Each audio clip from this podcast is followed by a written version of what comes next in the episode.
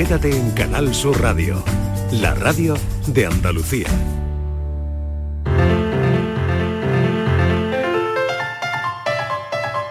La paranoia de la tarde. Y en esta hora tenemos muchas cosas. Por un lado, la paranoia que la vamos a poner encima de la mesa ahora mismo.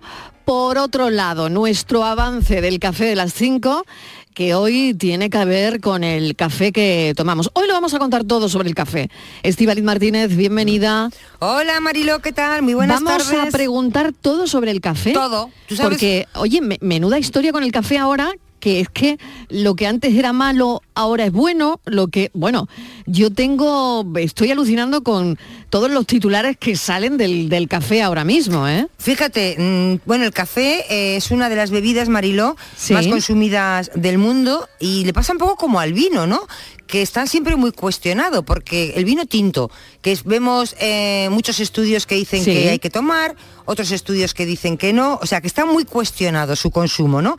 Yo fíjate, había leído, por ejemplo, ¿no? Mm, Que, bueno, a ver si luego podemos encontrar respuestas a esas preguntas. Si es verdad que el café, por ejemplo, es un buen antioxidante, si puede ser que combate determinadas enfermedades. Eh, dicen que, bueno, esto sí que me lo creo, ¿no? Que ayuda a la concentración. Eso es posible porque si es verdad, Mariló, que por las mañanas que estamos un poquito más torpes cuando nos despertamos, pues un café te espabila, ¿no? Sí. Y entonces, o cuando estás estudiando es verdad que te tomas un café y te espabila. Entonces igual sí, en este caso, ayuda a la, a la concentración. Así que, ¿qué te parece si hablamos del café? Me parece muy bien y sobre todo, bueno, habrá muchas preguntas también de la gente, ¿no? Sobre, Claro. sobre el café, sí, uf, no Mira, sé, si- infinitas se me ej- ocurren ahora mismo. Mira, por ejemplo, em, la primera pregunta, porque fíjate que el café es una cosa sencilla, que es café y leche. Bueno, pues habrá mil maneras de tomarse un café, mil maneras. Desde luego. Por eso queremos que nos diga la gente cómo toma el café. Verás la cantidad de, de modalidades que hay. ¿Cuántos cafés tomas al día? Si te pone el café, hay gente que dice que se le pone como una moto. Si es adictivo. Si... Y hay otra cuestión, Mariló. Eh, hay gente que dice que, no es mi caso, ¿eh? hay gente que dice que no se puede tomar un café pues a media tarde, por supuesto nunca a la hora de cenar, porque dice que ya no puede dormir. Y es algo que a mí siempre me ha llamado mucho la atención, porque yo he conocido a gente que dice que si me tomo un café después de las 6 de la tarde, ya no puedo dormir. Pero en cambio almuerzan, se toman un café después de, de almorzar, se sientan en el sofá y se quedan dormidos en la siesta. Digo, pues si te puedes dormir después de, después de almorzar, ¿cómo te vas a dormir después de cenar? Pero fíjate, esto es porque pasa algo ahí, ¿no? que después de unas horas, igual es cuando la cafeína empieza su efecto, por así Y- decirlo. y fíjate- en fin, de todo esto vamos a Pero hablar otra porque cosita vamos a descubrir hoy un montón de Marilo, cosas. Otra cosita muy importante. Cuando tú quieres, tienes un problema, quieres contar algo como alguna confidencialidad, como es confi- Confidencialidad, ¿no? eso, Algo que no me salía. confidencial. Vale, perfecto. Quieres hablar con alguien porque tienes un problema, porque Sí. ¿qué expresión utilizas? Oye, quedamos para tomar un café. ¿Cuántos secretos hay en torno a un café? Claro, tú dices para algo, para algo serio, ¿no? Siempre, ¿no? Siempre, incluso Bueno, en o el, no. en el Bueno, trabajo, serio ¿no? no, ¿no? Bueno, en Claro. el trabajo cuando te van a despedir no te tomas, no te invitan a un café, te dicen directamente que vayas al despacho. Pero Exacto. cuando te dice alguien, oye, eh, tomamos Sí. un café que, que quiero estar contigo, algo. Algo hay por Sí, medio. Entonces, sí. ¿cuántos secretos y cuántas cosas hay en torno eh, a un café? Ir a tomar un café eh, también hay que buscar la compañía. Hay mucha gente, por ejemplo, que no le gusta tomarse un café Sí. solo. Hay gente, ¿tú acuerdas la época aquella del café con el periódico? Algo que yo creo Claro, que ya pasó a la historia, ¿no? Qué pena, sí, lo del periódico ya, yo creo que la tablet, ¿no? Pero el café y el periódico O ya un se libro, ve poco. ¿no? Pero hay mucha gente que se le ve gusta poco, igual. es verdad. Claro, tomarse. O sea, que fíjate, el- un café, una cosa tan sencilla, ¿para cuánto da? Bueno, eh, tengo aquí a Francis Gómez, que también, eh, bueno, tendrá él sus gustos a la hora de pedirse o tomarse un café. Claro. Yo ¿Cuál? yo- ¿Qué- yo, qué- sobre ¿Cómo todo- te gusta? Sobre todo infusiones, fíjate.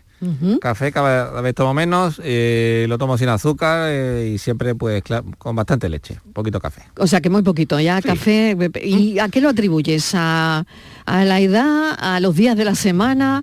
Mm, no sé, habrá gente que diga, es viernes, pues me tomo uno bien cargado. O es lunes, Pues lunes no. por la mañana, es el día.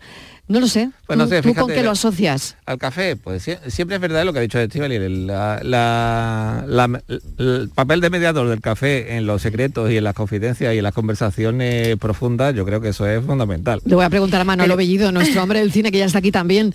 Manolo, ¿tú eres de café o...? Sí, o- pero descafeinado y por la mañana, eh, nada Sí. más levantarme. Nada más levantarte. Sí, porque no me te puede me- faltar el café cuando te levantas. No, eh, y además es curioso porque en casa eh, voy a lo cómodo, a lo práctico del Sí. tarro de Nescafé o Sí, cualquier sí. sucedáneo de ese tipo. Y en- sin embargo, cuando voy con mi padre algún fin de semana, eh, me gusta poner la cafetera. Claro, claro. Fíjate que se asocia a momentos, ¿no? A momentos. Yo también lo asocio a casa de mi madre, al olor a café por la mañana, ¿no? sí, sí, sí. Ese olor a café cuando cuando entras por la mañana y, mm, eh, que huele a hogar. ¿El ¿no? café de puchero ha Sí. desaparecido, Marilo? ¿Os El, acordáis? el café de puchero. en yo algunos creo que sitios lo sigue, hacen, ¿eh? ¿eh? Sí. En algunos sitios Sí, lo sí, hacen. sí, yo creo que lo hacen en Pero ya en es una cosa que... Y, y habrá una cosa más rica. Yo le quería preguntar a, a Francis, porque dice que toma, un- le gusta el café con poco café y mucha leche. Yo le quería decir si eso es un manchado. Pues depende, aquí tenemos, Málaga. puede elegir en Málaga puede una elegir. nube, un sombra, un semicorto, un corto, un mitad, un semilargo, un Ay, largo, qué bien se lo un sabe, mira.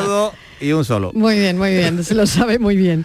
Bueno, se nota que se nota que es malagueño. Me estoy, me estoy acordando de un anuncio que de un una marca de café muy conocida durante la pandemia que, que era decía ¿y si cuando termine todo esto quedamos y tomamos un café? Qué bueno, ¿eh? Que me gustó ese ese eslogan, bueno. ¿no? Cuando todo esto acabe, vamos a quedar y nos tomamos un café.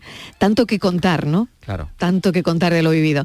Bueno, Estivali, pues hablaremos de eso a las Claro 5 que de la tarde, ¿vale? Claro. Y, habla- ahora hablando de café, Sí, eh, en el libro de Elvira Mínguez, Sí. que se estrena con una novela magnífica, Es se llama La sombra, de la, tierra, se, Mm. habla, se habla mucho de achicoria, que eso sí que está ya eh, completamente perdido claro. en el túnel del tiempo. De la época de nuestros padres de la posguerra. es verdad. ¿Y por qué se le echaba chicoria al café? Porque era un, no un sucedáneo, era peor todavía que un sucedáneo, era, no había café. No había café. Ah, Entonces, claro, eh, claro, claro. Era un sustitutivo. chicoria, era el, el sustitutivo, ¿no? Sí. Yo me La acuerdo de mi abuela. Completamente, La cebada la cebada, también, ¿no? sí, La cebada parece verdad. que también. Mi abuela sí. le echaba a chicoria, compraba chicoria, hacía café. Bueno, era porque lo- me era lo que imagino, te daba la- claro, pero después imagino que hubo personas que se acostumbró a ese sabor, Puede ¿no? ser, y que ser. volver al café, al café bueno, eh, pues ya era como, no sé, mm, el paladar se había acostumbrado a la chicoria. En fin, desde luego aquí lo que hay, da, ¿eh? Hay mucho, sí, sí, Mi hay mucho mi que abuelo contar. tuvo- mi abuelo tuvo una tienda en la época de la posguerra, evidentemente, y era lo que tenían a chicoria. O sea, la cartilla de racionamiento venía tanta chicoria. O sea, el café era algo inexistente, era ya mercado negro. Y ya por Era, último, era darle un poco de sabor al agua, en realidad. Exacto. Sí, exacto. y ya por último, si alguien ha visto el culebrón de café con aroma de mujer, Anda, puede, puede bueno. hablar del protagonista que Mariló, yo creo que medio que es mundo para tomarse un café. es para tomarse un café o tres Te estaba viendo venir, te estaba viendo venir, que era para tomarse un café. Bueno, 670 94 30 15, 670 940 200 va a ser nuestro tema de las 5. El tema del café va a ser café hoy, es curioso.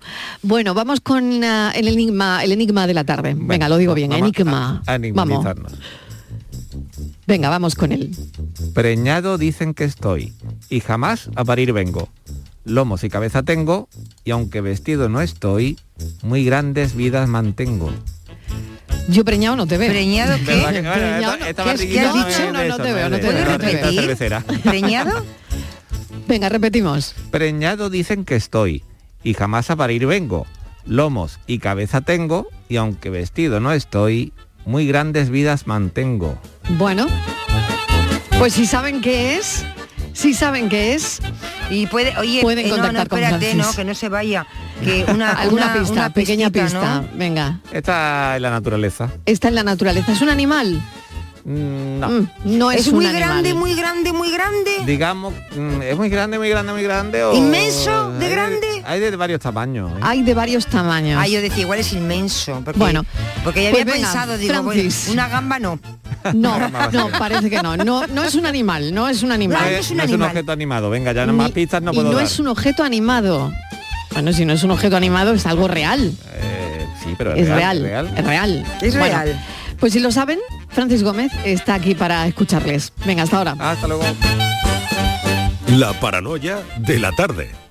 Oye, ahora que estamos aquí un poquito los tres, os quería decir algo. Alicia, ¿hace cuánto nos conocemos tú y yo? Nos acaban de presentar. Bueno, Y Alberto. Soy Félix. Pues Félix, para mí, para mí, ¿eh? Es como si fuerais mis hijos. Los dos, ¿eh? Padre no hay más que uno. Claro que por 17 millones a lo mejor te sale alguno más. Ya está a la venta el cupón del Extra Día del Padre de la ONCE. El 19 de marzo, 17 millones de euros. Extra Día del Padre de la ONCE. Ahora cualquiera quiere ser padre. A todos los que jugáis a la ONCE, bien jugado. Juega responsablemente y solo si eres mayor de edad. Gente de Andalucía te invita a descubrir este sábado el Museo del Videojuego de Málaga. Y lo vamos a hacer en pleno centro de Málaga, en las instalaciones de este centro recién inaugurado que quiere conservar, preservar y restaurar el legado histórico de los videojuegos. Gente de Andalucía, este sábado 4 de marzo, edición especial desde el Museo del Videojuego de Málaga. Con la colaboración de la Diputación de Málaga.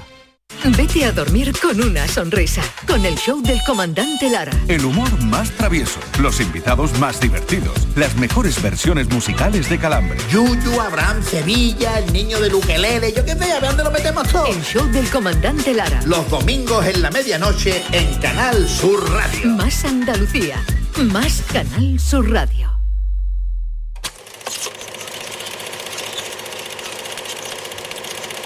La tarde de Canal Sur Radio con Mariló Maldonado.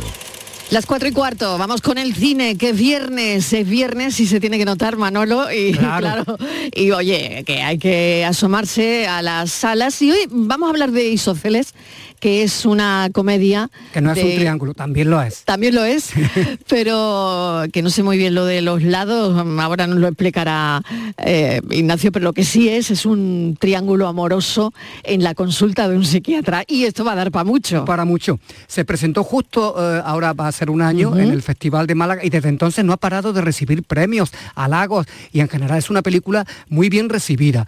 La ha dirigido, como tú ya has indicado, Ignacio Nacho, que además se desdobla y hace de actor. Junto a él... Él es el psicólogo, y un poco mar- malvado, ¿eh? Eh, el psicólogo con mala, mala Con uva. mala baba. y, y al lado de ¿Psiquiatra él, y al lado de él eh, Sí. el personaje de Salva Reina y otro, el de Maggie Mira.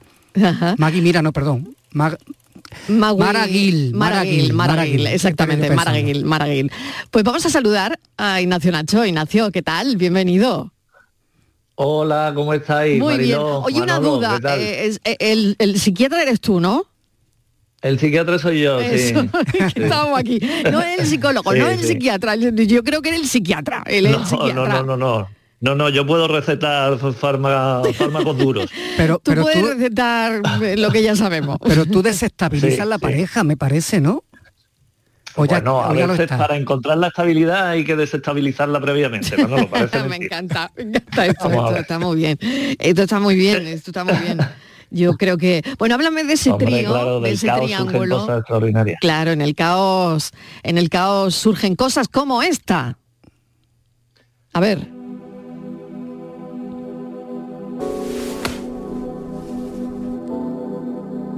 Me alegro mucho que me haya llamado para decirme que me quiere. No te he llamado para eso, Víctor.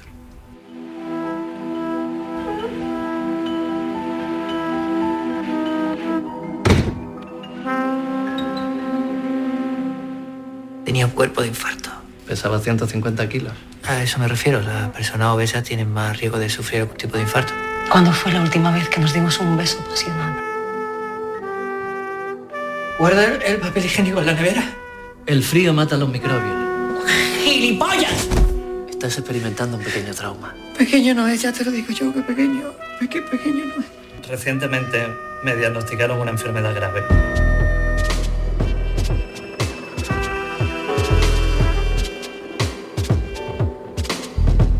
Isósceles, de la amistad, se habla aquí, de la pareja, de la condición humana, de nuestras miserias, de nuestros secretos, de los lados oscuros y de las luces también. También. Y además hecho con... No ha dejado nada fuera. No, y además hecho con contundencia, con delicadeza también a la vez. Es una película muy bien interpretada, donde se lucen los actores, los tres. Están fabulosos. Y a mí el guion me parece eh, diabólicamente entretenido. Ignacio, ¿estás de acuerdo o no?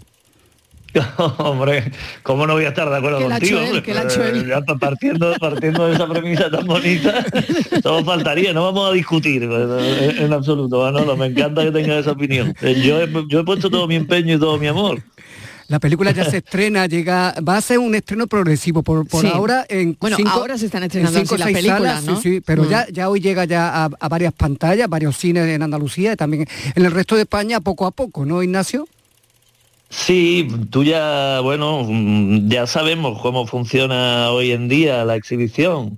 Es muy complicado, ya es prácticamente un milagro acceder a las salas y una película de estas características que no es el paradigma de la comercialidad, así a priori, pues es todo un, vamos, un privilegio tremendo tener la posibilidad de, de exhibirse en salas comerciales, aunque sean poquitas, hemos- pero esperamos que la reacción del público sea buena como para que mm, se sigan sumando al carro y, y que, y que se amplíe ese número progresivamente. El cartel os ha quedado maravilloso, ¿eh? Ese vértice, esa forma que, que tiene de presentarnos la trama con eh, una figura en donde están, en donde estáis los tres justamente metidos, ¿verdad? Sí, sí, efectivamente. Yo creo que resume perfectamente el talante y el tono de la, de la pieza, la verdad. Ah, nosotros queríamos imprimirle a la película un carácter ambiguo, polivalente, que, el, que fuese un viaje para el espectador, no, no exhibir claramente la- las cartas desde el principio, sino que fuese deambulando por diferentes géneros. Eh, y esa sensación creo que la transmite el cartel. No sabes si enfrentarte a un thriller, a una extraña comedia romántica, mm, esa- esa polivalencia está bien. Oye, te deseamos toda la suerte del mundo, ya nos veremos en el Festival de Cine y de verdad que mm, yo no sé la diferencia que hay entre un trío y un triángulo, pero voy a ir a verla, la película, esta misma tarde.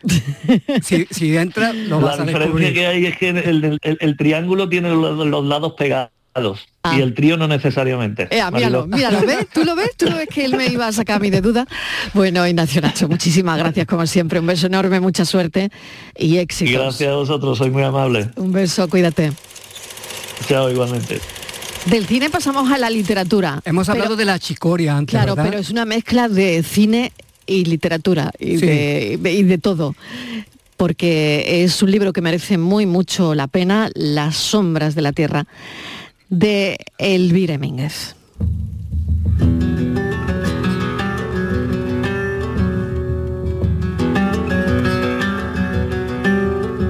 La finca en la que vivía Atilana y los suyos fuera del pueblo estaba formada por la casa familiar, la cuadra, el establo, un corral para conejos y gallinas, algo que no llega a ser una cochinera y un par de tierras de cultivo.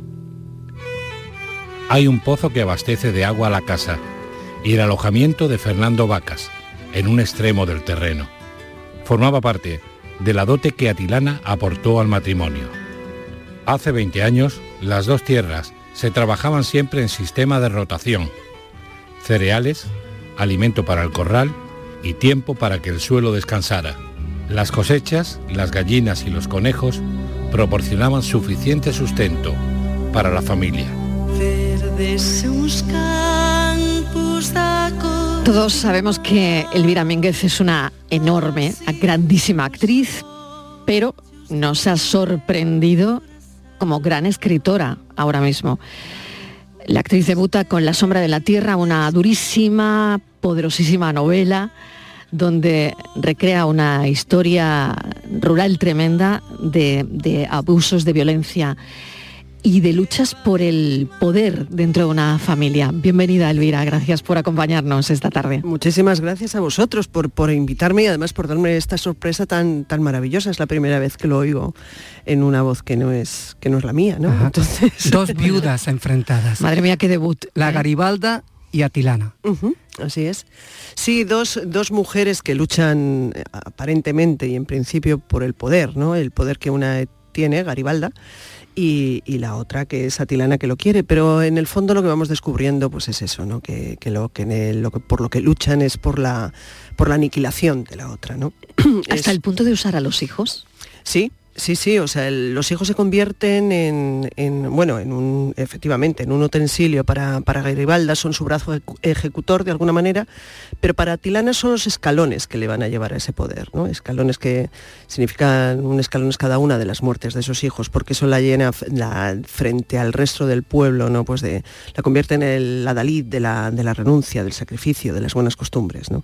Sí, son capaces de eso, porque en el fondo son dos mujeres que han asentado su, su vida, su existencia en el odio, una contra la otra. Y entonces contra eso sí que da exactamente igual cualquier cosa, tumban cualquier cosa. Son tan profundamente egoístas que les da igual. Elvira, ¿dónde estaba esta historia? ¿Dónde la tenías? Que cerca de su casa.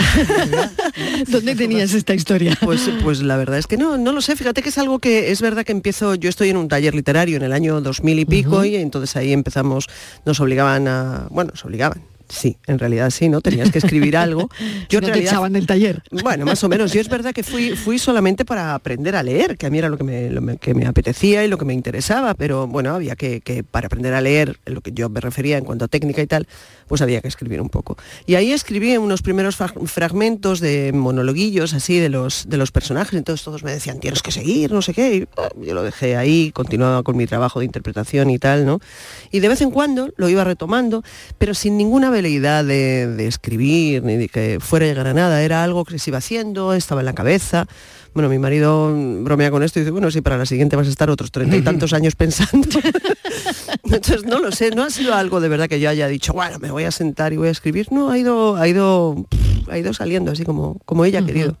Decía lo que, que tenía la historia cerca porque es un drama rural, tú eres de Valladolid, conoces bien la zona en donde transcurre to- toda esta historia y son poblaciones conocidas. En algunos casos se habla de la alberca, por ejemplo, hay otras que quizás sean inventadas, pero eh, es un territorio que está ahí. Eh, Bueno, en el es- interior ¿no? de España además. Sí, ¿no? es Zamora, es la provincia de Zamora. Yo Mm. soy de Valladolid. Eh, la, la novela transcurre en la provincia de Zamora. Para serte sincera, yo no tengo ni pueblo. Estas cosas que se dicen en una familia, ¿no? Sí. que tienen eh, familiares en los pueblos, yo no tengo ni pueblo. O sea que yo, es- nada, nada. lo- yo soy urbanita, urbanita. Mi familia sí que era de Zamora y era de un pueblecito no de Villaveza del Agua, que es donde transcurre, sino de un pueblo chiquitito que se llama Villardiga, que pertenece a otra comarca de Zamora. Lo que ocurre es que por, por, bueno, pues por una cuestión de documentación y todo eso, me vino muy bien colocar ahí la, la- historia, porque yo necesitaba que crear un campamento de hombres que en un momento determinado pudieran ayudar a Tilana a salir para adelante. Y entonces en ese momento, en 1896, que también lo, me venía bien porque necesitaba una guerra donde el hijo varón de Atilana muriera, y ahí la, la que tenía era la de Cuba, Em, en, ese, en ese momento, en 1896, las primeras eh, obras grandes, como si dijéramos, que se, que se acometen, son las líneas de Trell, en 1860 y tantos empiezan. Entonces había una que transcurría desde Valladolid a Medina del Campo, Zamora, para ir a Galicia. En el transcurso pasaban por Villaveza del Agua, por ese pueblo, y se les hundía todo porque eran acuíferos. Entonces pensé, bueno, pues es un sitio perfecto porque puedo llevar a unos hombres que están allí trabajando y que en un momento determinado pierden el trabajo porque todo eso se va al garete. Entonces han sido como cosas que a medida que me he ido documentando y encontrándome cosas que me parecían mm, fabulosas y que no, yo no conocía para nada, la historia de los sustitutos, que fue algo que estuvo en, en vigor en el ejército español hasta el año 50, 50 y tantos, Eso ¿no? es tremendo, desde luego. Ya, ya sabíamos algo de eso, de pagar para librarte por- del servicio militar. Exactamente. Y de No, no, no, del servicio militar Y de la, y de la guerra. Y de la guerra, y de la guerra. En este caso la, la guerra de Cuba. claro, Cuba, claro. claro. Entonces me iba encontrando con cosas, sabes que poco a poco, la verdad es que lo único, lo que tenía muy claro eran los personajes y después les fui colocando en determinadas circunstancias y iba, y, bueno, siendo coherente un poco con las circunstancias que, que iban dando. Elvira, los, no sé si es para romper estereotipos o qué, pero los hombres son muy tiernos. Es que iba a decir eso justamente. Y las porque mujeres hay son muy tanto- duras en este Hay libro. tanto odio entre esas dos mujeres que son insensibles al amor. Sí, no pueden amar. Están, están imposibilitadas para ello, ¿no?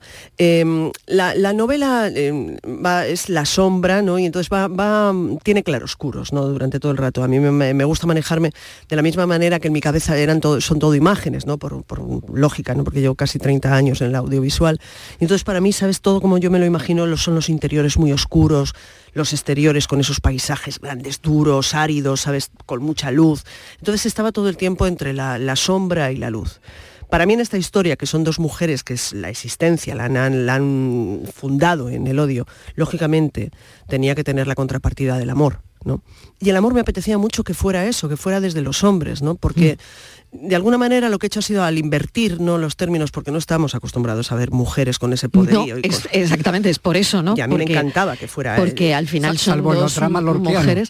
Exacto, Sí, pero, es- pero es- son, parece verdad. que claro, sí, sí, sí, justo eso, Sí, Manolo. Sí, sí, es, sí, es verdad, pero es verdad que, que Bernalda, Bernarda, por ejemplo, la, rela- la relación que tiene con las hijas es una relación muy dura, Mm. muy tal. Pero a mí me, me- yo quería investigar, meterme más por una cuestión del odio, ¿no? Y de cómo se puede hacer la utilización de los hijos en, en eso y de todo alrededor. Y entonces, evidentemente, la parte de luz de, de esa, de esa historia, que es el amor del, la- del odio, a mí me gustaba mucho que fuera por parte de los hombres. Y esas relaciones, además, que no necesariamente son hombres que no son, en- no son correspondidos, ¿no? En, en el caso de Ladis o en el caso de Fernando Vacas, pero que desde luego, por ejemplo, Chiri no ama a Ladis, pero sí le respeta y respeta que él le ame a ella, ¿no? Y eso me parecía un, un pilar muy bueno para montar una relación. Claro, y eh, no sé, hay tantas cosas, mm, se nos está agotando el, el tiempo porque es verdad que tienes una cita en la tele con, con Manolo Bellido ahora.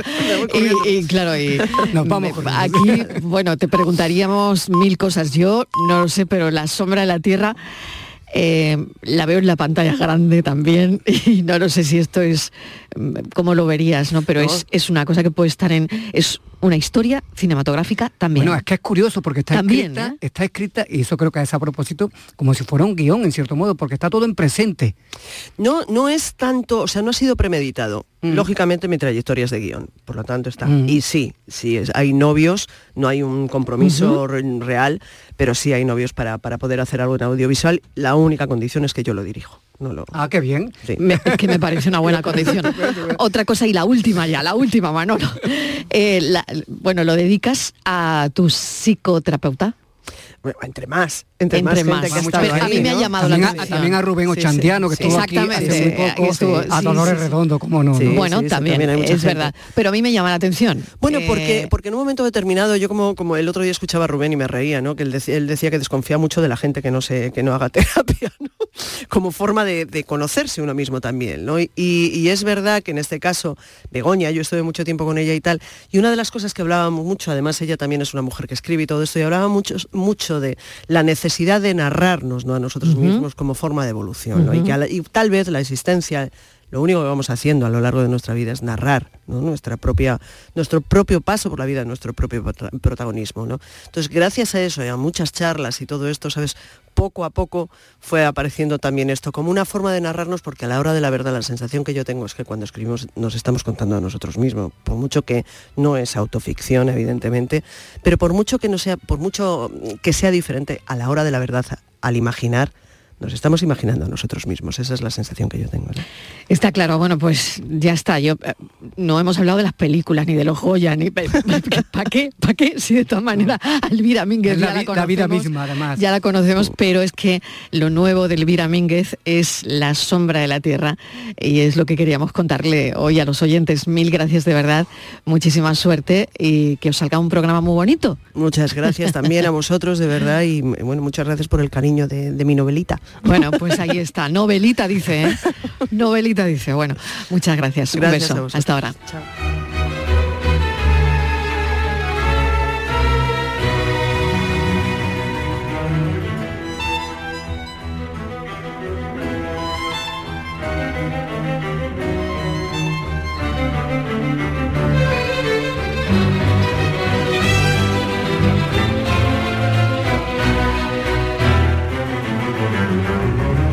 La tarde de Canal Sur Radio con Mariló Maldonado. También en nuestra app y en canalsur.es. En marzo, despierta la primavera con Social Energy. Revolucionate iluminando tu hogar noche y día, consumiendo tu propia energía y ahorra hasta el 90% en tu factura de luz gracias a nuestras baterías. Aprovecha las subvenciones disponibles para ahorrar con tus paneles solares. Primeras marcas con hasta 25 años de garantía. Estudio gratuito en el 955 44 11 11 y socialenergy.es. La revolución solar es Social Energy. La noche más hermosa y Pilar Muriel te dan respuestas a tus preguntas. Te propongo una auténtica aventura del conocimiento cada fin de semana a partir de las 11 de la noche, viernes y sábado, durante cuatro horas, la historia, la ciencia y el misterio, sin olvidarnos del crecimiento personal, serán eh, nuestro leitmotiv.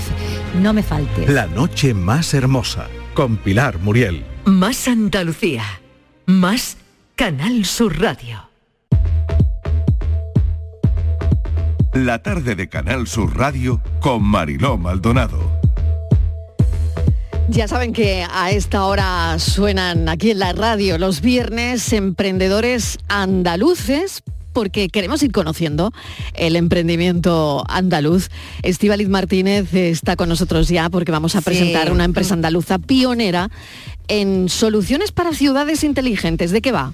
Sí, Marilo, es una empresa, fíjate, que ha desarrollado un sistema propio de pago que permite pagar por ultrasonidos. Es muy curiosa. Por ejemplo, mira, tiene muchas aplicaciones, tiene muchas herramientas. Ayuda, por ejemplo, a vender. Eh, dice que son pioneros, como decías tú, a nivel mundial. Y lo más importante, han creado tendencia. Por ejemplo, ofrecen herramientas, un holograma, ¿no? Interactivo que ayuda a los turistas, por ejemplo, en el aeropuerto de Jerez, es operativo, o a los usuarios del transporte de Málaga, o el bono virtual de autobuses de Córdoba y, ojo, en Burgos, ¿no? ¿Para qué? Pues todos son herramientas que mejoran la gestión de los servicios y ayudan a los usuarios. Marilo, hablamos de la empresa eh, Pay Tanner, que favorece además, fíjate, el comercio de proximidad, muy importante, eh, porque bueno, hablamos siempre de que las grandes superficies ponen en peligro el comercio, bueno, pues esta empresa ayuda. Eh, es muy, se utiliza a, a través de- del móvil, solamente se necesita un móvil y fíjate, da igual el tipo de móvil que tengas o el sistema que tengas, ¿no? Todo vale para todo es compatible para este tipo de herramientas y aplicaciones que ofrece esta, esta empresa. Yo creo que podemos conocer mucho más eh, cómo funciona y a qué podemos acceder. Y dónde Muy está bien. sobre todo implantada, ¿no? Por ejemplo, si yo en Sevilla puedo tener alguna de estas eh, innovaciones tecnológicas con su, con su empresa, con su tecnología, con sus herramientas. Fran Gómez es CEO de esta empresa. Fran, bienvenido. Gracias por acompañarnos. Hola, buenas tardes, ¿qué tal? Bueno, Pay Thunder, a ver, eh, cuéntanos, porque incluye, como contaba Estivaliz, todo tipo de soluciones tecnológicas, no una sola, sino aquí hay un conglomerado de soluciones. Eh, bueno, sí, eh, nosotros fuimos mejor fintech de Europa en 2017, haciendo precisamente sacando dinero de un cajero automático por voz, mezclando inteligencia artificial y, y pagos con ultrasonidos. Y luego hemos ido ampliando el catálogo de, de- de soluciones eh, desde los hologramas interactivos a, a pagos eh, virtuales, como por ejemplo en el bono turístico de Canarias, que, que facturó cerca de 21 millones de euros en tres meses. Sí, Estivaliz. Sí, eh, por ejemplo, yo, eh, dime cómo, mm, qué servicios puedo acceder y en qué me puede favorecer. Yo vivo, por ejemplo, en Sevilla. Esto se hace todo a través de un móvil, ¿no? Sí, a ver, nosotros mm, normalmente trabajamos a través de, de operadoras, hacemos servicios a través de, de grandes clientes. En Sevilla, si te vas, por ejemplo, a las setas de Sevilla, Sí. eh, pues eh, los tornos de control de accesos que hay allí, que llevan tecnología magnética, que son permiten 60 pasos por minuto, pues esa tecnología es nuestra, ¿vale? O el carnet joven de Andalucía, ¿vale? Pues lo hacemos nosotros. Entonces tenemos, eh, pero trabajamos siempre a través de intermediarios. Nosotros directamente no, no damos la cara, ¿vale? Pero, pero sí que es verdad que mucha gente usa, usa nuestras soluciones. Claro, el modelo de éxito es la innovación tecnológica, como estamos Sí. contando, y hemos conocido que esta empresa, eh, eh, bueno, ha, ha podido trabajar en, en Pepita, que es uno de los esqueletos mejor conservados de Europa, que fue encontrado en las excavaciones arqueológicas dirigidas por el profesor Manuel Pellicer. Eh, se ha trabajado para realizar la reconstrucción facial de la cara, del cráneo, y, y así determinar cómo, cómo iba a ser su cara y, y a través de su cara cómo era su vida. Esto también lo hacéis y es mm, bueno pues es muy interesante que al final eh, la tecnología llegue a esto con empresas de primer nivel. Nosotros estamos muy, muy focalizados en, todo el tema Smart, ¿no? Smart City, Smart Museum. Y, bueno, trabajamos con un equipo de arqueólogos de, Lucena y, y Córdoba para, para rehacer la cara, ¿vale? Es un trabajo que hicieron ellos. Nosotros lo que hemos hecho es eh, da- dotar de inteligencia a Pepita, va, va a responder en una rueda de prensa en- ahora en el mes de, de- de marzo en el museo cuando se presente. Ya en Fitur contestó cuatro preguntas no programadas, es decir, Pepita es capaz de, volver a la vida y de, y de ser capaz de responder preguntas de cualquier tipo. Y bueno, es una experiencia museística que no se ha hecho en ningún lugar del mundo. Es decir, es algo que, que- que traer un cadáver, reconstruir su cara y que además sea capaz de contestar preguntas. Eh, es algo que no se ha hecho nunca en ningún sitio y que se va a hacer por primera vez en Andalucía, en Nerja en este caso, en el Museo de Nerja, con tecnología andaluza además. Se ha presentado en Fitur, si no me equivoco, Pepita, ¿no? Sí, se presentó Sí, en Fitur sí, y fue, claro. fue un bombazo. Fue, Claro, claro, claro. porque, Es bueno, muy eh, llamativo todo esto, claro. Mm. Sí, Sí, sí, es, es- es- Perdón, sí. No, te he cortado. No, no, no, Ah, comentaba eso, que, que- que el, que el efecto wow que, que tuvo allí, pues eso, el, todo el, el- tema de reconstruir su cara eh, fidedignamente, con datos además eh, avalados por arqueólogos, cómo era su piel, cómo eran sus ojos, eh, que murió en un cuarto parto con 20 años, que era una edad adulta, que no tenía ninguna caries, y luego el poder hacer que Pepita responda a preguntas de manera independiente y no programada, eso fue, fue bastante, bastante chulo. Que te quería preguntar que cómo mm, podéis ayudar o favorecer al comercio de proximidad. Nosotros, por ejemplo, con el bono turístico de Canarias hemos eh, rehabilitado eh, el comercio, lo- bueno, los hoteles y las agencias de viajes y luego cuando La Palma, el, el volcán, eh, eh, La Palma tiene 15.000 habitantes, pues logramos facturar más de un millón de euros. Por cada euro que puso la administración retornaron cuatro a, a- a los comercios, ¿no? Y eso fue, pues bueno, nos llamaban las asociaciones para, para, para darnos las gracias, porque realmente evitamos que mucha gente fuera a la calle, Y en despedida. Claro, y en Importante, el ¿no? caso Mm. de- del aeropuerto de Jerez, que también ayudáis eh, a los turistas, ¿esto cómo, cómo se hace? Hay un holograma interactivo que habla seis idiomas y que, que interactúa con la gente y le, le da información sobre Jerez y sobre cualquier otro, otra cosa. Si le preguntas sobre Sevilla, te va a dar información de Sevilla.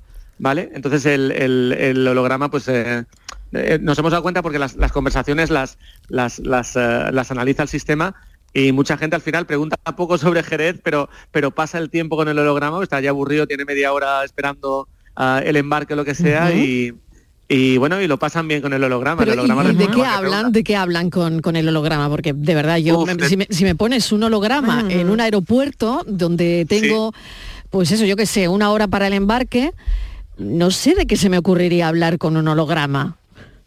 Pues no sé, tienes preguntas desde, desde Jerez, ¿vale? Desde, oye, ¿dónde puedo ver caballos en Jerez? ¿Dónde puedo tomar un buen Sí. vino? Recomiendo un vino. Sí. Pero también te das preguntas de, oye, dime que es una estrella, un agujero negro, o dime, no sé, o cuéntame cuál será la próxima película de Harry Potter. Y lo No sé, o contesta todo. Lo contesta todo, Lo ¿no? contesta todo. Sí, sí, sí, sí, sí, sí. O- Bueno. Otra duda, también Venga. se puede pagar, Mariló, directamente con este dispositivo, se pueden hacer reservas, se puede pagar en, un- en la tienda.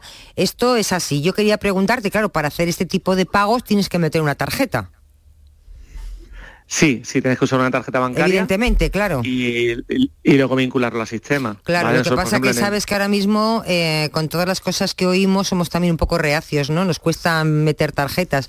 Eh, te quiero decir que nos da un poco de miedo por todos los Bueno. timos que hay. Me imagino que, claro, esto es una garantía.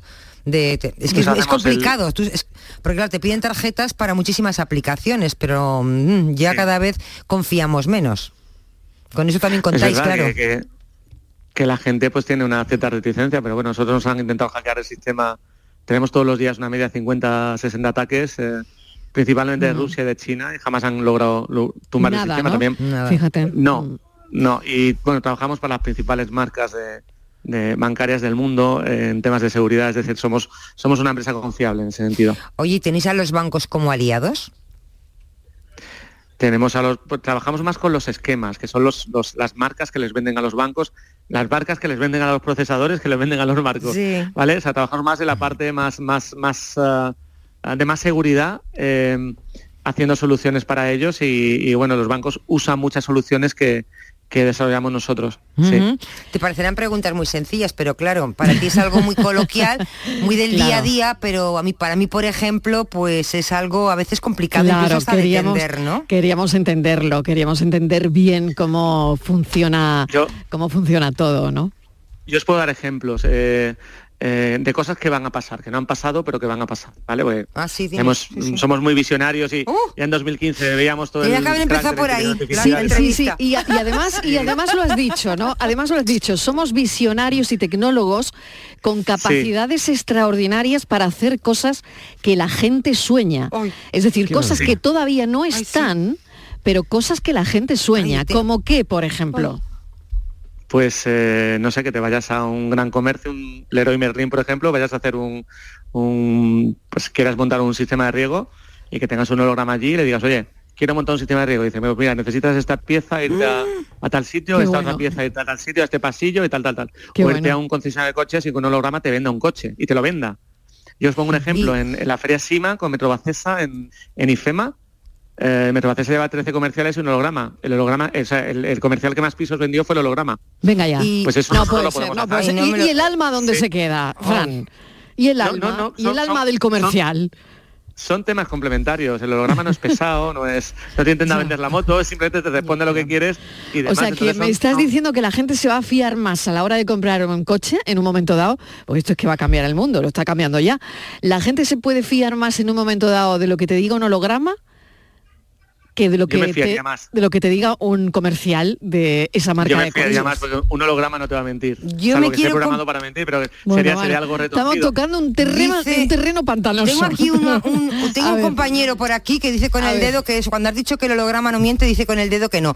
Pero yo te quería preguntar, A eso de ver. adivina el futuro, yo me quiero Esto cambiar. es, un de- esto es un debate, Fran, ¿eh? Que yo quiero esto es ahora- un debate, esto es- sí, yo quiero, sí, esto es un debate magnífico, cambiar, ¿eh? A mí eso del futuro me ha encantado. Tenemos que empezar por ahí. Yo quiero, porque es que lo entendemos todo. Quiero, quiero cambiar la cocina o quiero cambiar el cuarto de baño.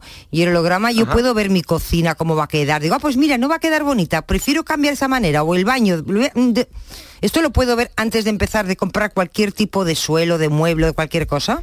que te haga, que te haga un montaje 3D, claro, eso sí se puede hacer. Eso es sí fácil, hacer. Eh, De todas maneras, ya te digo, el, el tema de el holograma eh, eh, te, va, te va a mentir, ¿no? Bueno, eh, yo creo que es mucho más posible que, que de 100 personas eh, 30 te mientan a que 100 hologramas te mientan, salvo que esté programado para mentir, que es algo que también debate. sería fácil. Ay, pero eso seguro ¿Qué que debate. Fran? Vamos, voy, que- voy a incluir a Daniel del Sí, Toro, sí, que sí, lo tengo ya por aquí. Daniel, Está- ¿qué está tal? la lengua. Bueno, esto, la esto- lengua. esto se está Fran, poniendo ahora verdad. mismo de verdad. De Bueno, verdad. bueno. Yo, bueno, Venga, sabéis que yo abandoné, la, abandoné la tecnología por la cocina. Sí. Ya, por eso, Entonces, por eso. Y mira, y me mm, temo eh, que, Fran, ahora están mezclándolo todo, ¿no? Claro, es que lo del holograma, pero claro, estaba muy bonito, pero el holograma no toca. O sea, me refiero, no, no, no se palpa. Sí, No- pero ¿no te parece llamativo lo que nos acaba de comentar Fran? Hombre. Que un holograma ha vendido más coches que un comercial de la marca. Porque los serían muy torpes, los comerciales, los otros. No, no, dicho, no, no, no tiene no por qué, mienten, ¿eh? ¿no? No, bueno, No eso por mentir, no, eso no de es verdad, verdad, que porque- la- ¿Cómo que no miente? No, la estáis porque- liando esta tarde, ¿eh? Con los comerciales. Van a llamar todos, El- pero no, bueno. el, el tema... No, no, no, no, son- son esos tres solo. A ver. Son cosas complementarias, es decir, la- el, el- el efecto humano no va a desaparecer, Claro. pero sí que es cierto que lo que son eh, temas autónomos, o, yo, yo me fui a comprar un coche en Madrid, estuve una hora en un concesionario, no me atendió nadie, me fui a otro concesionario y me compré otro coche diferente, ¿vale? El cabreo que tenía. Y el, y el si hubiera tenido un Te tenía que allí, me, habría, me ayudado, ayudado a la, a, la, a la venta, yo vivía en Madrid en aquella época, me habría ayudado a la venta o incluso la habría cerrado, ¿no? Fran, yo, pero- eh, me ha pasado algo parecido. Mm, ¿Sí? Y, y del cabreo a veces sales eh, no con un coche, pero sí con otra historia. Otra Y- pregunta sencilla. Y es verdad simple. que pasa, ¿no? Y, y- y no sabes si en ese momento tú deseas un holograma, es verdad. Claro, pero, pero un momento, es que eso es lo mismo que las llamadas telefónicas cuando tú haces una llamada. No sé si está, hombre, la inteligencia artificial es verdad que avanza mucho, pero es verdad cuando te haces una llamada ahora a algún tipo de, de empresa grande o de, o de utility que te dicen, em, te van dando respuestas, diga usted no sé cuánto, digan, parece que te está hablando una persona, pero realmente es un, es un robot, ¿no? Entonces, eso es que es muy frío, ¿no? Se ha conseguido Pero Fran, se ha, Sí. se ha conseguido Fran mm, llegar a una mayor naturalidad, por así decirlo, del, del- de ese holograma, o, o queda muy robotizado. Yo creo que son, son cosas diferentes. Es decir, A ti cuando te, te llama alguien, sea un holograma, o sea, o sea, perdón, un chatbot o un, o un robot o lo que sea, o te llama una persona, te están invadiendo tu intimidad, ¿vale? Aquí estamos hablando de no de ese concepto de, de invadir la intimidad de nadie que te llaman cuando- justo cuando estás durmiendo la siesta, cuando estás exacto. trabajando, tal, pues eso te molesta, sea un robot o sea una persona, ¿vale? El, el tema de del, eh, todo lo que sea automatizable, eh, al final lo, va a hacer, lo van a hacer sistemas autónomos. Eh, poner una cerveza, pues te lo va a poner un sistema autónomo, que habrá restaurantes premium en donde sea una persona la que te pone la cerveza, pero realmente las personas son más útiles haciendo cosas más inteligentes que poner una cerveza. Con todo el respeto a todos los que ponen cerveza, que yo he puesto muchas cervezas también, ¿vale? Pero, pero son cosas, todo lo que sea eh, pues ahora hay robots que te limpian el suelo y te Sí, pegan claro. el suelo. Oye, pues es tiempo que ahorras, ¿vale? Eh, Ujú. ¿Qué hacemos? Que ese tiempo lo dedicamos a otras cosas. Mirad, hay un dato que es eh, irrefutable. Las ciudades más tecnológicas son las que menos paro tienen y donde la gente tiene mejores sueldos. Eso es así. Entonces, el, el- el- tenéis Silicon Valley, tenéis eh, Israel, tenéis... Entonces, el, el- el tema está en que no podemos eh, usar a las personas como si fueran esclavos para hacer labores que pueden hacer las máquinas. Esas personas tienen que estar pensando en cómo eh, lanzar al mercado soluciones que sean buenas para las personas y que no las esclavicen en condiciones miserables de, de- de, pues. Sí, Fran, lo único, lo único, Fran, ahora, bueno, las tecnológicas no están pasando por el mejor momento ni Silicon Valley tampoco en el sentido de que están Ajá. despidiendo a muchísima gente, ¿no? Pero, Vale. pero bueno, será un proceso que mm, bueno, pues que, que- que también de, de alguna forma se, mm, se reorganizará todo eso y, y no lo sé hacia dónde vamos. De aquí a unos años esto dará la cara y, y ya veremos que, mm, pues no sé qué derroteros coge, ¿no? Una Fijaos cosita muy en- rápida. en- en- Sí, adelante, en, el- adelante. en 1915 eh, o en 1914 hay una foto de Nueva York en la que se ven muchos coches de caballos y un coche. Y en 1915 o 1916, bueno, poquitos años después, se ve una foto de la misma de la Quinta Avenida y se ve todo lleno de coches y dos caballos, Mm. ¿vale? Entonces, eh, es verdad que aquello acabó, los coches acabaron con la, con la industria del Mm. caballo, ¿vale? Pero la gente, aquella industria era mil veces más potente que la industria del Mm. caballo. Pues estaban ya las ruedas, estaban los- la gasolina, estaban los faros, eh, eh, y aparte eh, le dio una, una, a la gente una, una capacidad de moverse y de recorrer grandes distancias en poco tiempo, ¿no? Mm. Entonces, el, el- el- no sé, el- el- evidentemente, o sea, entiendo esa postura de, joder, la tecnología va a destruir empleo, y es verdad, pero también va a generar empleo, también va a generar empleo, Sí, y sobre sí. todo bienestar. La- la tecnología es la que hace que no muramos con 30 años, como moríamos en España en 1930, ¿vale? La tecnología es la que hace que vivamos más tiempo y que tengamos más tiempo para otras cosas. Entonces, eh, yo soy un ferviente defensor de la tecnología bien usada, bien usada. Y evidentemente el ser humano no, no desaparece, el ser humano está ahí siempre. O sea, somos el, el motor de la tecnología, somos las personas. Estivaliz, una Sí, última una cosa muy cuestión, venga, rapidita, rápida. porque me estaba acordando ahora de los probadores inteligentes, que no sé si es un holograma, tú entras, eliges lo que te quieres comprar y no hay que probárselo, pero tú te ves directamente en ese probador inteligente con todo el modelo puesto, la ropa, las combinaciones. ¿Esto sería también Mm. un holograma o es otra cosa? Eso es otra cosa, ¿no? Pero bueno, Ah. es, es tecnología también. ¿Qué, qué es lo que hace? Que te ahorra tiempo. En vez de estar quitándote y poniéndote ropa, pues puedes ver la ropa como te queda en, en segundos en lugar de tres minutos para vestirte y vestirte de nuevo, ¿no? Entonces, eh, eso no son hologramas, pero bueno, son, son sistemas, sistemas también que, que- que usando realidad aumentada, pues te permiten eh, ver cómo te va a quedar la ropa en poco tiempo sin necesidad de, de que te tengas que vestir o desvestir. Mm. Es como la Fran freidora de aire, como la freidora de aire, ahorra tiempo. Lo tengo que dejar aquí, también. lo tengo que dejar aquí. Fran Gómez, muchísimas gracias, CEO de Paysander. Un abrazo enorme y mucha suerte. Gracias. Muchísimas gracias. Chao, chao, chao.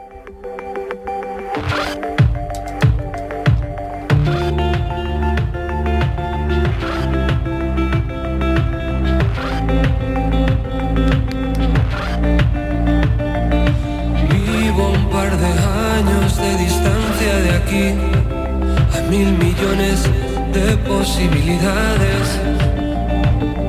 Ojos ciegos para contemplar el mundo ante mí. Yo prefiero ver castillos en el aire.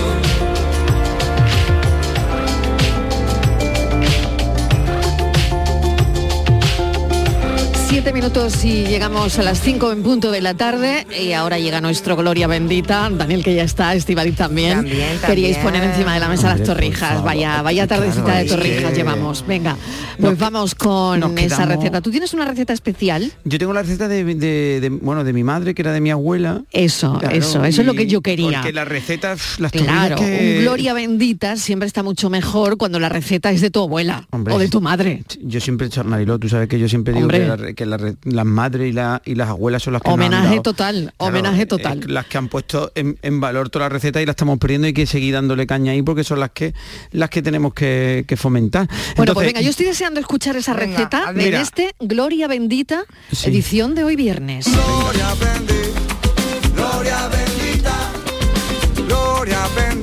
Venga, vamos, vamos, con esas torrijas Mm, bueno, de mi abuela, de la tuya, de las abuelas de Mariló, Andalucía. Yo vamos. antes voy a poner sobre, sobre la mesa Venga. una controversia un poco porque claro, el otro día hice yo torrija Sí, y mi hija Claudia me dice, "Pa, otro debate. otro debate, es un debate. Yo creo que nos vamos a quedar sin tiempo, pero bueno, es un debate que podríamos hacer para un cafelito, ¿eh? Porque las torrijas de qué se hacen? Mi hija la ¿De pan? Hombre, sí, Estivali, de verdad. De Ya, que- bueno, es que- yo De, sé, de- de pues de vino pan. o de leche. Efectivamente. Pero es verdad que las de vino se están como perdiendo, creo yo. Yo no las he probado nunca. ¿Ves? Entonces, Mm. es verdad que más al norte se hacen más de leche Sí. y, y luego, eh, como más al sur, más aquí, la hacemos más de, de- vino. Entonces, no mi madre siempre utilizaba la mistela, que es un vino dulce, que se da, que no, que lo tenemos por allí por el condado, eh, por, el- por, por Huelva. Entonces, la mojamos en mistela. Y la mistela, como digo, es un vino dulce, podemos coger cualquier vino dulce que se rebaja con un poco de agua y con eso vamos a mojar el pan. Truquito, el pan siempre es verdad que ha proliferado mucho el pan especial para torrija, pero de toda la vida era un pan de barra, un, un pan consistente. El pan que quedaba duro. Claro, un pan que se utilizaba del otro día. Es más, yo hice el otro día una torrija con un pan de una semana. ¿Por qué? Porque ese pan va a absorber siempre un poco más ese líquido. Entonces, mm, yo aconsejo siempre que compremos un pan mm, bien asentado, que llamamos, o sea, de, días anteriores, y lo mojamos en ese vino dulce con rebajadito un poquito de agua. ¿Cuánto vino dulce y cuánto agua? Pues imaginaros, si pongo un vaso de vino, pues un, un cuarto de agua. ¿Vale? También depende un poco del, del, mm, de lo fuerte que sea ese vino. Vamos a mojar las, las rebanadas de pan en ese vino y lo vamos a dejar que empape bien, que luego quede, mm, que queden blanditas, ¿vale? Que queden, no mucho, porque si lo mojamos demasiado también, luego se nos va a deshacer el pan, ¿vale? O sea que tenemos que, ahí tiene que ser un poquito a ojo. Si no, si fallamos, pues oye, mm, empezamos de nuevo. ¿Vale? Y ahora el truco importante de aquí, que sie- siempre hace mi madre, que es donde un poco se sorprende la gente, es que vamos, luego lo vamos a pasar eso por huevo. Pero en lugar de pasarlo por huevo, lo que vamos a hacer es montar la, la clara de huevo ¿vale? Separado de la yema, montamos la clara casi a punto de nieve y le incorporamos la, la yema y, y lo, y, lo, y lo envolvemos como si fuera una mousse y nos va a quedar eh, bien esponjoncito. Sí. Eso lo vamos a pasar las torrijas, eh, o sea, los panes embadurnados en, en el vino y lo vamos a freír directamente. Y ya está.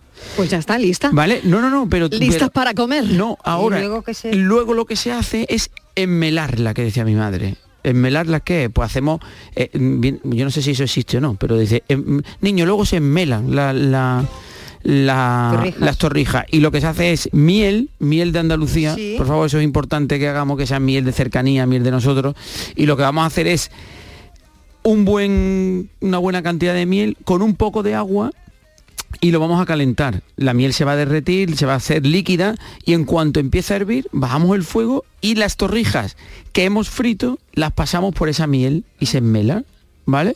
Eso se saca, la que la miel que nos haya sobrado la tiramos por encima y ya ahora sí se pueden comer ya las torrijas. Ah, qué buenas. ¿Vale? Bueno, no se ponen en azúcar y canela, hay otra gente que la pone por azúcar y canela y tal. Por miel, directamente. Bueno, pues eh, me parece que es una ¿Cómo te ha buena manera de, de hacer las torrijas. Porque Eh, Marilo, ¿tú lo hacías sí, con leche o qué? Con leche, con Ah. leche. ¿Y Sí, infusionas sí, sí, la sí. leche, no? En algún algo Claro, leche con la sola? leche, mm, sí, nunca, nunca con vino, la verdad, y ni siquiera las había probado con vino.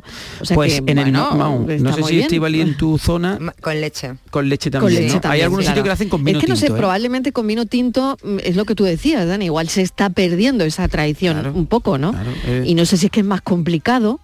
No, eh, no, no, no es igual. Lo que pasa que es verdad no que, sé, por ejemplo, mi hija o cuando la más probó- difícil que te queden bien, no lo sé. No, lo que pasa que luego tiene un sabor un poco... Es más fuerte, quizás, ¿no? Mm. Quizás un poquito más fuerte. Por eso hay, que ten- hay que utilizar un vinito dulce. Muy bien. muy- estará Bueno, pues no vayáis, que empalagoso. enseguida hablamos del café. Una torrija con un café Hombre, sería lo suyo ahora, después de las noticias. Hasta ahora. Honey pie, I'm in love, but I'm lazy. So won't you please come home? Oh, honey pie, my position is tragic. Come and show me the magic of your Hollywood song. You became a legend of the silver screen